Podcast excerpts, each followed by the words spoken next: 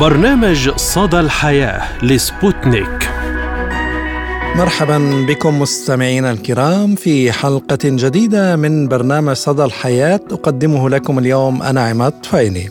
نتحدث اليوم في موضوعنا الرئيسي عن التسامح بين الناس وأهميته في بناء المجتمعات السليمة وتاثيره الايجابي على الصحة النفسية للإنسان وما ينتج عنه من تصالح مع الذات والشعور بالسلام الداخلي. وكذلك نتحدث في هذه الحلقة عن مواضيع أخرى متنوعة.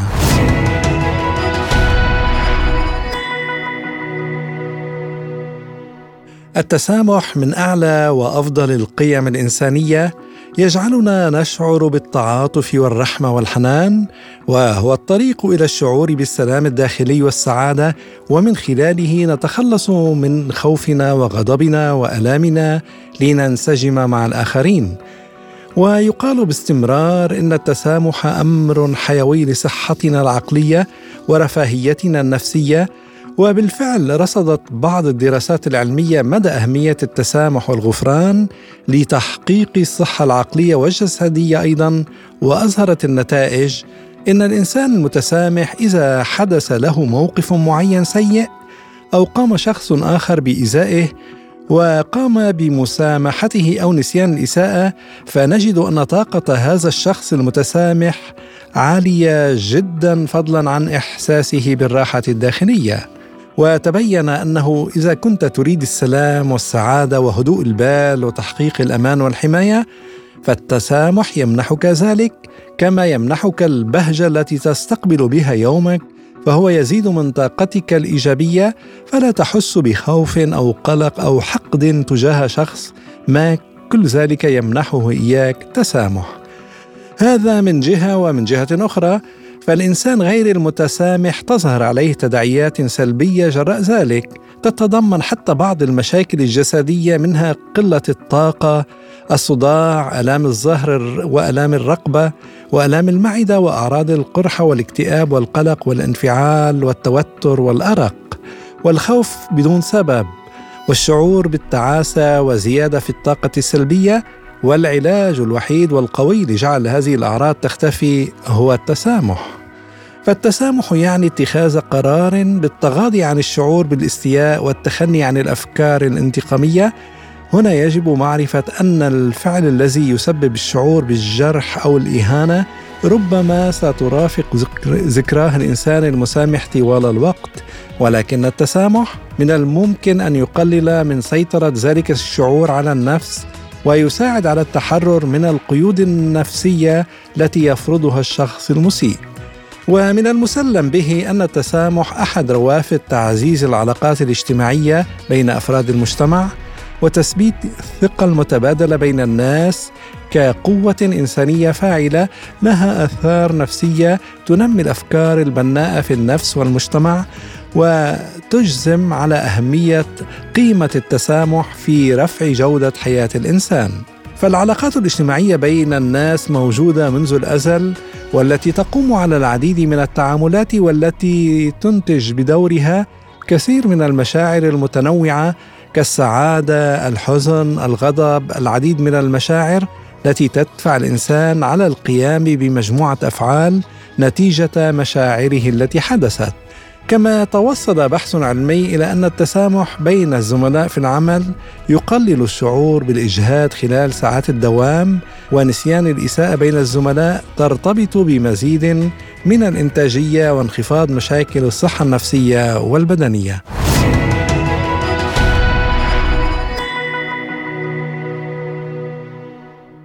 ولمناقشة هذا الموضوع نستضيف في حلقة اليوم من البرنامج من بيروت الدكتورة كارول سعادي دكتورة في علم النفس وأستاذة جامعية. أهلا ومرحبا بك دكتورة كارول في برنامج صدى الحياة على إذاعة سبوتنيك.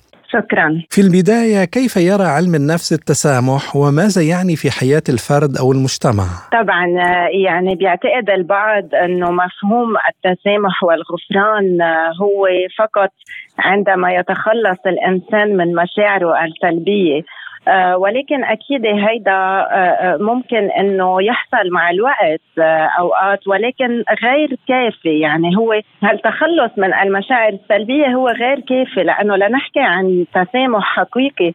وشغل عميق على النفس ضروري إنه يكون الإنسان عم يتخذ قرارات وعم بيصير في تغيرات فعلية والدليل إنه آه، أوقات في مشاعر الغضب يلي ممكن تكون كامنة ومخبية عند الشخص وترجع وتظهر ويتكرر السلوك السلبي. دكتورة كارول يقال إن مسامحة الآخرين ليست فضيلة فقط بل وضرورة للصحة النفسية.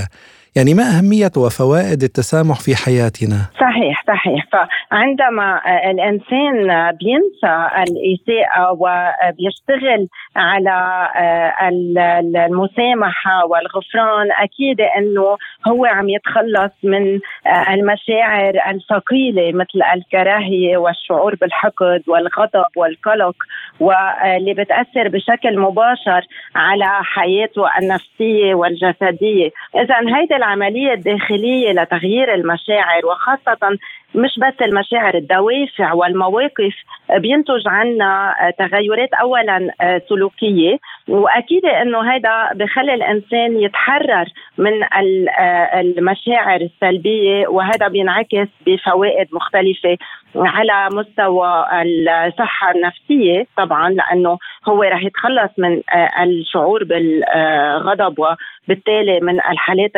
القلقيه والاكتئاب ولكن كمان في كثير له من الفوائد النفس الجسدية أو اللي بتأثر على الصحة الجسدية صحة القلب الأوعية الدموية الجهاز المناعة آه، نوعية النوم آه، حب الحياة ويمكن هو آه، المثالي هو إنه الإنسان يكون عم بيسعى إنه يعيش بسلام داخلي كمان. وهنا يظهر السؤال التالي يعني ما هي المهارات التي يحتاجها الإنسان لكي يتمكن من الإقدام على التسامح. أي شغل على الذات هو بيحتاج لمهارات وبيحتاج لك كمان طرق معينة. يعني من ناحية في المهارات يلي مفروض تكون موجودة عند الشخص مثل تقدير الذات صورة الذات الإيجابية نسبة عالية كمان من الذكاء العاطفي عند الشخص يلي بتسمح له إنه يتحكم بعواطفه قدرة على التعاطف وفهم الآخر وهذا الشيء بيسهل قدرة التواصل عند الآخر. كمان في من الفضائل الجميلة الإيمان بالقيم وبالإنسانية هذا موضوع كمان كثير بيساعد. ولكن إذا بدنا نحكي عن الطرق. هون بنشوف إنه في عملية حداد معينة بدها تصير عند أي شعور بفجوة ظلم. يعني عادة لما يكون في الإنسان عنده هالحقد أو الكراهية بيكون في فجوة فجوة ظلم بحس فيها الإنسان بين توقعاته اللي كانت موجودة والواقع يلي حصل آه، من إساءة. فهل عملية الحداد هي بحاجة إلى اولا تقبل الواقع؟ يعني الإنسان بده يشتغل يمكن لوحده ويمكن مع المعالج النفسي على تقبل الواقع ولكن كمان بده يشتغل على الاعتراف بجانب إيجابي ممكن يكون نتج عن هالإساءة. أوقات كثير في جوانب إيجابية بتسمح يمكن للإنسان بالنمو النفسي والنمو العاطفي وبتترك مجال لمشاعر إيجابية ثانية ممكن تحل محل الكراهية مثل الحب والسلام مثل ما حكينا. ولكن أكيد هذا بيرجع لقرار شخصي أهم شيء بأنه هو الإنسان يسامح من أجل نفسه. مش دائما العلاقة بتترمم ومش دائما بترجع بتستمر ولكن المصالحة والغفران هو حالة نفسية شخصية مرتبطة بالشخص بذاته. دكتورة كارون يعني ما هي تداعيات الشعور بالضغينة والحقد والكراهية سواء لأشخاص معينين أو لفئة دينية أو عرقية ما؟ يعني هون اليوم إذا بدنا نحكي عن بشاعة الأمور يلي ممكن تصير من تعصب وبشاعة المشاعر السلبية والتسلط هي ما في يعني بي بي للأسف بحياتنا إلا عم ندفع ثمن هالخلافات وهالحروب والتسلط والعنصرية والكراهية والحقد فأكيد إنه الأمور بتكون جميلة أكثر وقيمه أكثر إذا كان في الغفران والتسامح. نعم دكتورة كارول يعني هل فعلا كما يقول علماء الطاقة إنه يجب أن نحرر أو ننظف أو نطهر الجسم والنفس من الطاقات السلبية. يعني حتى نسهل مرور الطاقة الكونية إلى أجسامنا. أكيد اليوم الإنسان هو آه، طاقة بحد ذاته يعني هو system وعايش بهال macro system عايش بالطاقة الكونية. وما في شك إنه بيجذب له الإنسان الطاقة المثيلة للي بداخله. يعني ما بي لا يمكن للإنسان إنه يشعر بالامتنان للكون والخالق والطبيعة والجمال اللي هن محيطين فيه. وبالطاقة الكونية الإيجابية إذا هو مكبل وهو مسجون بالحقد ومحاسبة الآخر ومحاسبة الذات وملامة الآخر وملامة الذات. فاكيد إنه بيتأثر. والإنسان ما بيجذب له يعني إلا إذا هو مكتئب وقلق إلا أكثر من القلق القلق وأكثر من الحزن وأكثر من الاكتئاب. فمن هيك شددنا إنه هو شغل لمصلحه الشخص ولا صحته النفسية والجسد. هل من نصيحة من حضرتك كاستاذه علم نفس يعني لتنظيف الجسم أو تطهير الجسم من الطاقات السلبية؟ آه، اولا هو القرار يلي الإنسان بغض النظر عن مدى الإساءة يلي تعرض له. طبعا الأمور بحاجة لنضوج معين بحاجة لوقت آه، ولكن القرار بأنه نواجه نتقبل الشعور بانه آه، الإنسان انخذل بمطرح معين. نتقبل الجرح ونتصالح مع حالنا لأنه بمكان كثير كبير في مسامحة الذات كمان. هون هيدا هيدا الأساس بمسامحة الآخر لأنه أنا بدي سامح حالي إني أنا كنت فتحت مجال لهال يمكن الخيانة أو هالجرح أو إنه أنا اتهلت ببعض الأماكن أو أنا في شغل داخلي على مسامحة حالي أنا وأكيد لما أنا آخذ هذا القرار بكون بلشت إني آه، أطلع بالأمور بطريقة مختلفة وأشوف شوي كيف ممكن العدالة تتحقق لأنه المسامحة بالآخر رح تعطيني موقع القوة آه، وأنا ساعتها بكون صاحب القرار بمستقبلي. يقول الكاتب البرازيلي باولو كويلو إن طاقة الحقد لن توصلك إلى مكان لكن طاقة الصفح التي تتجلى في الحب ستحول حياتك بشكل إيجابي. يعني هل تتفقي مع هذه المقولة؟ صحيح لأنه الطاقه هي الأفكار وهي المشاعر وهي الحوار الداخلي اللي الإنسان بيقوم فيه بينه وبين حاله. فإذا كان الحوار الداخلي شو بيقول لحاله؟ هو هو شيء إيجابي وطاقة مشاعره هي إيجابية. طبعا إنه هذا الموضوع رح يتحول بشكل كثير كبير على آه، المشاعر اليومية على الحياة اليومية. على السلوك مع الآخر. وإذا كان على مستوى الفرد فكيف رح يكون على مستوى المجتمع؟ يعني قد إيه رح يكون هذا الشيء عظيم وجميل على مستوى المجتمع. ولكن أكيد بالنتيجة نحن بنعرف أنه بدون التسامح الحك... الحياة رح يحكمها دائما الغضب والحقد ورح يولد أكثر بعد من الغضب والحقد. والظلام ما بيطردوا الظلام ما في غير الضوء اللي هو ممكن إنه يمحي الظلام. الدكتورة كارول سعادي دكتورة في علم النفس وأستاذة جامعية كنت معنا من بيروت. شكرا جزيلا لك دكتورة كارول. okay merci كثير bye.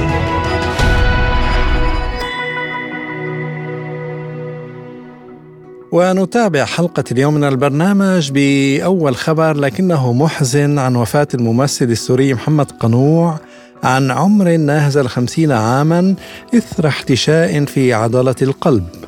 ومحمد ابن عائلة قنوع الفنية الشهيرة بدمشق والتي اشتغلت لسنوات على المسرح الكوميدي دبابيس تحت اسم الأخوين قنوع وهو ابن الفنان والمخرج الإذاعي الراحل مروان قنوع.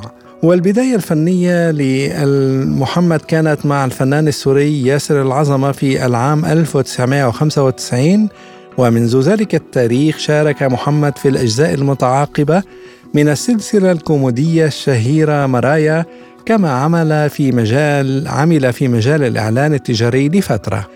ونعت نقابة الفنانين السوريين عبر صفحتها في فيسبوك وفاة قنوع قائلة نقابة الفنانين في الجمهورية العربية السورية تنعي إليكم وفاة الزميل النجم محمد قنوع لروح فقيدنا الرحمة والسكينة ولنا ولأسرته وأحبائه خالص الصبر والعزاء في هذا المصاب الجلل.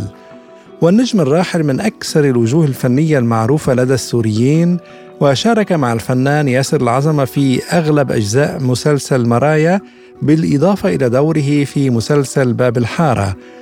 وشكلت وفاة قنوع صدمة في الأوساط الفنية والشعبية السورية والعربية والله يرحمه برحمته الواسعة.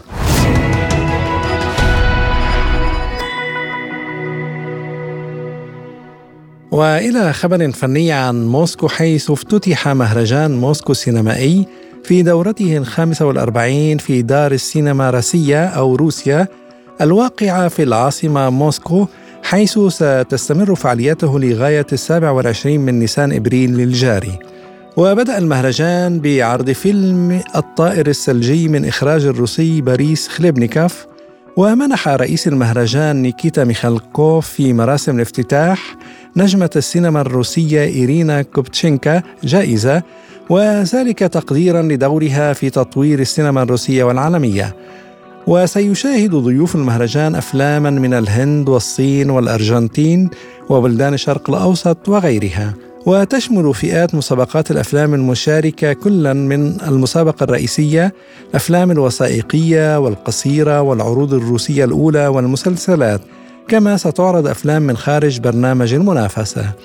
ومن بين الأفلام المشاركة في البرنامج في البرنامج الرئيسي للمهرجان أفلام الزهور الهشة في تدفق الأيام من إخراج الياباني يوتاكا تسونيماتي وتكملة من إخراج الروسي أندري زايتساف والطريق إلى النجاح من إخراج الأرجنتيني رودريغيز والقمر الأسود من إخراج المكسيكي تونا تاتيو غارسيا.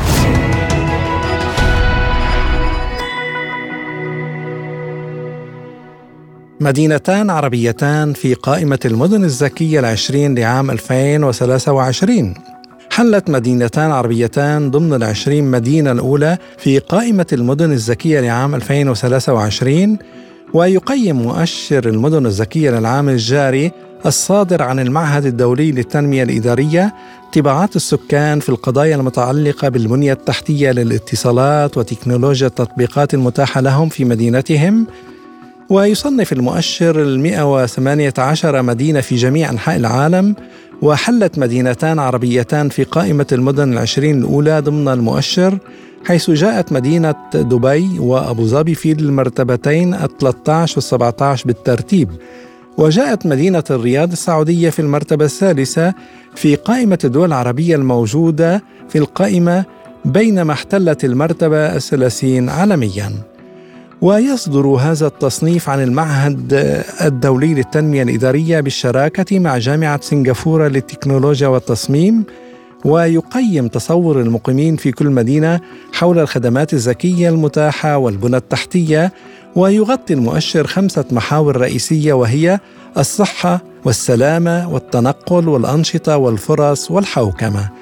وتحتاج المدن الذكية المستدامة إلى بنية تحتية للاتصالات مستقرة وآمنة وموثوق بها وقابلة للتشغيل البيني, البيني لدعم حجم هائل من التطبيقات والخدمات القائمة على تكنولوجيا المعلومات والاتصالات.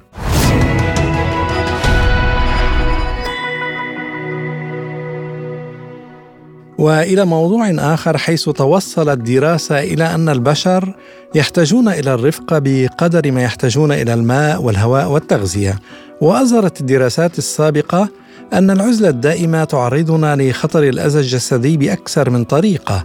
وتوصلت دراسة جديدة أجراها باحثون من جامعة فيينا في النمسا وجامعة كامبريدج في المملكة المتحدة إلى أن ثماني ساعات من الشعور بالوحدة يمكن أن تستنزف الطاقة وتزيد من التعب بقدر ثمان ساعات دون طعام لدى بعض الأشخاص. وما هو أكثر من ذلك يبدو كما لو أن انخفاض الطاقة هو نتيجة للتغيرات في استجابة الجسم المتوازنة نوع من العمل المتوازن حيث يؤدي الافتقار إلى التواصل الاجتماعي إلى تفاعل بيولوجي. ويقول معدو الدراسة الأوائل عالمان نفس من جامعة فيينا في النمسا. في الدراسة المعملية وجدنا أوجه تشابه مذهلة بين العزلة الاجتماعية والحرمان من الطعام. كلتا الحالتين تسببتا في انخفاض الطاقة وزيادة التعب. وهو أمر مثير للدهشة بالنظر إلى أن الحرمان من الطعام يجعلنا حرفيا نفقد الطاقة في حين أن العزلة الاجتماعية لن تفعل ذلك. وبالنسبة للدراسة المعملية تم فحص 30 متطوعة في ثلاثة أيام منفصلة كل منها ثماني ساعات يوم واحد بدون اتصال اجتماعي ويوم بدون طعام ويوم واحد بدون اتصال اجتماعي أو طعام. وقدم المشاركون ملاحظاتهم حول إجهادهم ومزاجهم وإرهاقهم بينما تم أيضا قياس معدل ضربات القلب ومستويات الكورتيزول اللعابي مؤشرات الإجهاد القياسية. وتضمنت التجربة الميدانية 87 مشاركا يعيشون في النمسا أو إيطاليا أو ألمانيا وغطت فترات من إجراءات إغلاق كوفيد بين إبريل ومايو 2020 وقد أمضى المشاركون ثماني ساعات على الأقل في عزلة وطلب منهم الإجابة عن الأسئلة عبر الهاتف الذكي. وفي حين أن التجربة الميدانية لم تتضمن الطعام فإن نتائجها مستويات أقل من الطاقة بعد العزلة تتطابق مع عمل المختبر ما يشير إلى أن المقارنة بين عدم التفاعل الاجتماعي وعدم القوت هي المقارنة الصحيحة. وكان اختبار العالم الحقيقي أيضا هو المكان الذي أظهر فيه أولئك الذين يعيشون بمفردهم والأكثر اجتماعية تاثرا وانخفضت مستويات الطاقة المبلغ عنها في الأيام التي تفاعلوا فيها مع عدم وجود أي شخص مقارنة بالأيام مع بعض التفاعلات الاجتماعية القصيرة وهو تأثير لم يلاحظ في المشاركين الأقل اجتماعيا. وتقول عالمة النفس جورجيا سيلاني من جامعة فيينا حقيقة أن أننا نرى هذا التأثير حتى بعد فترة قصيرة من العزلة الاجتماعية تشير إلى أن الطاقة المنخفضة يمكن أن تكون استجابة تكييفية اجتماعية متجانسة والتي يمكن أن تصبح غير قادرة على التكيف على المدى الطويل. لذلك مع مرور الوقت في العزلة من المرجح أن يزداد الضرر سوءا وقارنت الدراسات السابقة الشعور بالوحدة بمشاكل الصحة العامة مثل السمنة ما يشير إلى وجود خطر كبير للوفاة المبكرة بسبب العزلة الاجتماعية. وأظهرت الأبحاث السابقة أيضا دليلا على وجود حلقة تغذية مرتدة حيث يؤدي الافتقار إلى المشاركة الاجتماعية إلى تقليل احتمالية رغبتنا في الخروج إلى العالم وإجراء اتصالات وهو نوع من دوامة الشعور بالوحدة التي يصعب الخروج منها بشكل متزايد.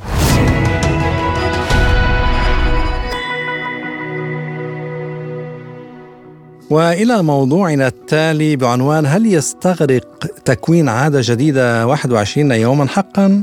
دراسة جديدة تكشف السر، تعالوا لنستطلع الأمر.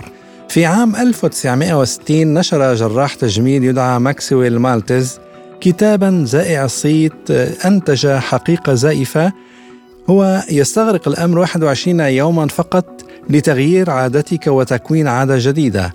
استند هذا الرقم إلى ملاحظات مالتز للوقت الذي استغرقه مرضاه للتكيف مع وجوههم الجديدة في حين أن هذا لا علاقة له بتغيير السلوكيات ولا يزال كثير منا متمسكا بالوعد بأنه في غضون أسابيع قليلة يمكننا إجراء تغييرات صغيرة ولكن مؤثرة في حياتنا اليومية. الآن قام علماء من معهد كاليفورنيا للتكنولوجيا وجامعة شيكاغو وجامعة بنسلفانيا بتحدي هذه الفكرة غير الصحيحة بالفعل باستخدام بيانات من أكثر من 30 ألف من رواد صالة الألعاب الرياضية الذين عملوا حوالي 12 مليون مرة على مدار أربع سنوات وأكثر من ثلاثة ألاف عامل في المستشفى غسلوا أيديهم بشكل جماعي 40 مليون مرة خلال ما يقرب من 100 نوبة. وباستخدام أدوات التعلم الآلي للتحليل عندما تصبح سلوكيات الناس متوقعة وبالتالي معتادة وجد الباحثون ربما ليس من المستغرب أن بعض العادات تستغرق وقتا أطول من غيرها لتتشكل. ويستغرق الدخول في روتين التمارين الرياضية في المتوسط حوالي ستة أشهر على سبيل المثال. وكتب فريق من علماء السلوك على عكس الاعتقاد السائد حول عدد سحري من الأيام لتنمية عاده ما عادة ما نجد أن الأمر يستغرق شهورا عادة لتكوين عادة الذهاب إلى صالة الألعاب الرياضية ولكنه يستغرق أسابيع لتطوير عادة غسل اليدين في المستشفى. كما أن محاولة فهم العادات وكيفية صنعها وكيفية التخلص منها ذات أهمية دائمة لعلماء النفس لأسباب واضحة فالعادات سواء كانت جيدة أو سيئة يمكن أن يكون لها تداعيات هائلة على صحتنا ورفاهيتنا. يمكن للعادات البسيطة أن تخفف الضغط النفسي الناتج عن اتخاذ قرارات بسيطة في يوم واحد ويمكن أن تتفكك الحياة التي يكتنفها الإدمان بسرعة. وعلى الرغم من الاهتمام فإن هذا البحث الجديد هو واحد من عدد قليل من الدراسات التي بحثت في مدى سرعة تكوين الأشخاص لعادات جديدة في ظروف العالم الواقعي خارج النطاق الاصطناعي لمختبرات علم النفس. ووجدت إحدى الدراسات التي أجريت عام 2009 أن الأمر استغرق ما يقرب من شهرين لتأسيس عادة مرتبطة بإشارة يومية لتناول الإفطار على سبيل المثال.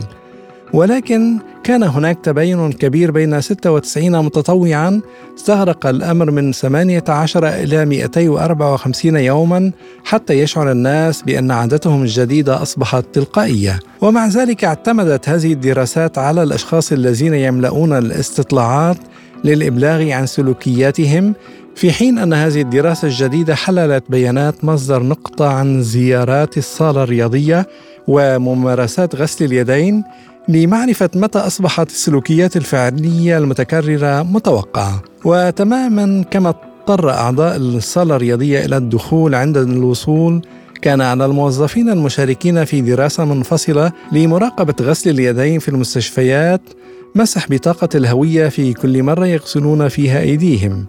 وتضمنت البيانات تفاصيل سمحت للباحثين بدراسة متغيرات معينة مثل الوقت من اليوم أو, اليوم من الأسبوع لتحديد ما إذا كان لها أي تأثير على سلوك الفرد. وفيما يتعلق بجعل عادة تمرين جديدة ثابتة فقد استغرق ذلك ما بين أربعة وسبعة أشهر كما تشير النمذجة وهو أكثر من ضعف ما توصلت إليه الدراسات السابقة. وعلى الجانب الآخر لم يستغرق الأمر سوى أسابيع قبل أن يبدأ العاملون الصحيون في غسل أيديهم بشكل روتيني.